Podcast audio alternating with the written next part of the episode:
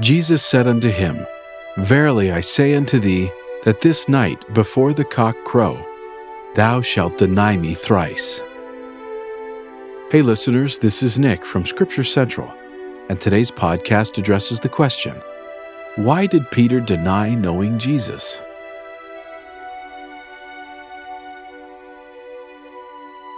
Following the institution of the sacrament in the upper room at the Last Supper, Jesus offered several final instructions to his disciples.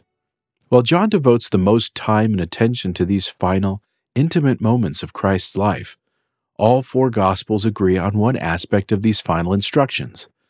Jesus solemnly told his disciples that he would be seemingly abandoned that night by these chosen apostles, including Peter. All ye shall be offended because of me this night, the Savior told them.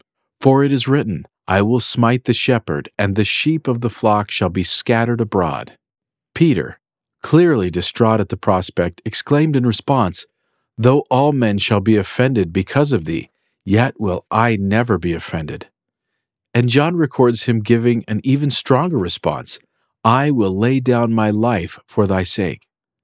However, Jesus replied that even Peter would deny him three times before the night had ended. This prophecy can be interpreted in many ways, as can the reason why Peter would have denied Jesus in such a crucial hour. Specifically, some Latter day Saint commentators have wondered whether Jesus was issuing a command to Peter. Eric D. Huntsman has explored this event as it is portrayed in all four Gospels, offering significant insights into what could have occurred on that fateful night. All four Gospels use a form of the word arneomai, meaning repudiate, disown, or disclaim association with someone or something. Only Matthew and Mark use the future tense of this verb, which has led to the most ambiguity over whether or not Jesus was issuing a command to Peter. However, as Huntsman observes, this verb is used here in a future definite indicative form, which means that Jesus was foreseeing or prophesying what Peter would do. While later Greek texts could use this verb as a command, such a usage is rare in the New Testament. Huntsman observes that the immediate context of Jesus' pronouncement favors a prediction over a command, since it was preceded by Jesus' quotation of Zechariah 13 and his statement that this prophecy would be fulfilled. Furthermore, neither the Lucan nor the Johannine accounts allow the verb for deny to be a future command in the earliest Greek manuscripts, rendering the statement as, The cock will not crow this day until you have denied three times that you know me. The emphasis for Jesus' future statement is on the rooster crowing. Thus, Luke and John appear to classify Jesus' statement as a prediction rather than a command, giving Peter a future sign, the rooster's crow, whereby he may know that what Jesus said would be fulfilled. Strengthening this prophetic interpretation, Luke's account adds an interesting detail wherein Jesus first prays for Peter and tells him, When thou art converted, strengthen thy brethren. However, the word translated in the King James Version as converted literally means to turn back again. The instruction thus implies that Peter will repent in the near future. Ultimately, as Peter watched the trial later that night, he would deny knowing Jesus three times, just as Jesus had said. However, as President Spencer W. Kimball observed, Peter never denied the divinity of Christ. He only denied his association or acquaintance with the Christ, which is quite a different matter. Regardless of the circumstances, Peter was nonetheless saddened by his actions as soon as he heard the cock crow. And Peter remembered the word of Jesus, which said unto him, Before the cock crow, thou shalt deny me thrice and he went out and wept bitterly.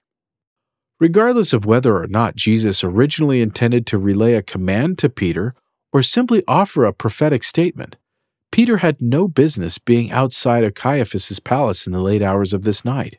He had already made one mistake by cutting off the ear of the chief priest's servant. It would not be a stretch to assume that he must have been very nervous and insecure, and so may not have been thinking very clearly. Thus, John W. Welch notes that Peter's reaction by the fire was probably not deliberate. He was truly sorry and wept bitterly over the situation. And he realized that all of Jesus' prophecies would come true. This undoubtedly included Jesus' many predictions of his coming crucifixion. Those were prophecies that Peter and the other apostles had a very hard time initially believing could, should, or would happen to their beloved Savior. In such a strenuous moment, it would be understandable for Peter to say what he did, and also to have expressed such deep sorrow and regret. However, that is not the end of Peter's story. Peter, chosen to be the chief apostle, would grow from this experience. In fulfillment of Jesus' desire that when Peter had returned back, he took seriously the charge to strengthen his brethren. As one of the earliest witnesses to the resurrected Christ, Peter would testify of Jesus' salvific mission in boldness, humility, and love for the remainder of his days. Soon after Jesus' resurrection, Peter likewise showed his complete repentance, expressing his love for the Savior three times. Then, back in Jerusalem, Peter and John publicly healed a man in the name of Jesus Christ of Nazareth on the eastern steps leading up to the temple. For that, Peter and John were taken before the Sanhedrin, where they boldly testified of Christ, withstood imprisonment, and were delivered. Afterward, they never again flinched to testify openly and unequivocally of the resurrection of the Lord Jesus Christ. President Kimball made the following observation regarding the character of Peter in light of this incident.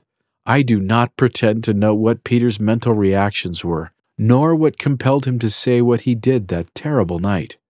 But in light of his proven bravery, courage, great devotion, and limitless love for the Master, could we not give him the benefit of the doubt and at least forgive him as his Savior seems to have done so fully? We likely will never know the full details of the terrible night when Jesus was tried and found guilty of death. We will likely never know the full breadth of dangers faced by each of Jesus' disciples especially those who had followed Jesus so close to the house of Jesus' most embittered enemies. However, we can know how deep the love that Jesus and Peter had for one another. Peter's faith and priesthood power cannot be denied. Peter was a man of faith, President Kimball observed. He healed the sick by their merely passing through his shadow. Prison walls could not hold him. Because of him, the dead came back to life. He walked upon the water. Soon after Jesus' resurrection and forgiveness of Peter, Peter was boldly preaching in the temple on the day of Pentecost and healing the sick, and he was also imprisoned for preaching that Jesus was resurrected. What should perhaps be the greatest lesson drawn from the denial stories is that Peter, like all of us, could make mistakes, but through Jesus Christ, he could be fully redeemed, rehabilitated, and able to serve faithfully, Huntsman observed. Although we will not necessarily be placed in such a dangerous circumstance as was Peter, we can gain strength from this account of mortal weakness and complete repentance.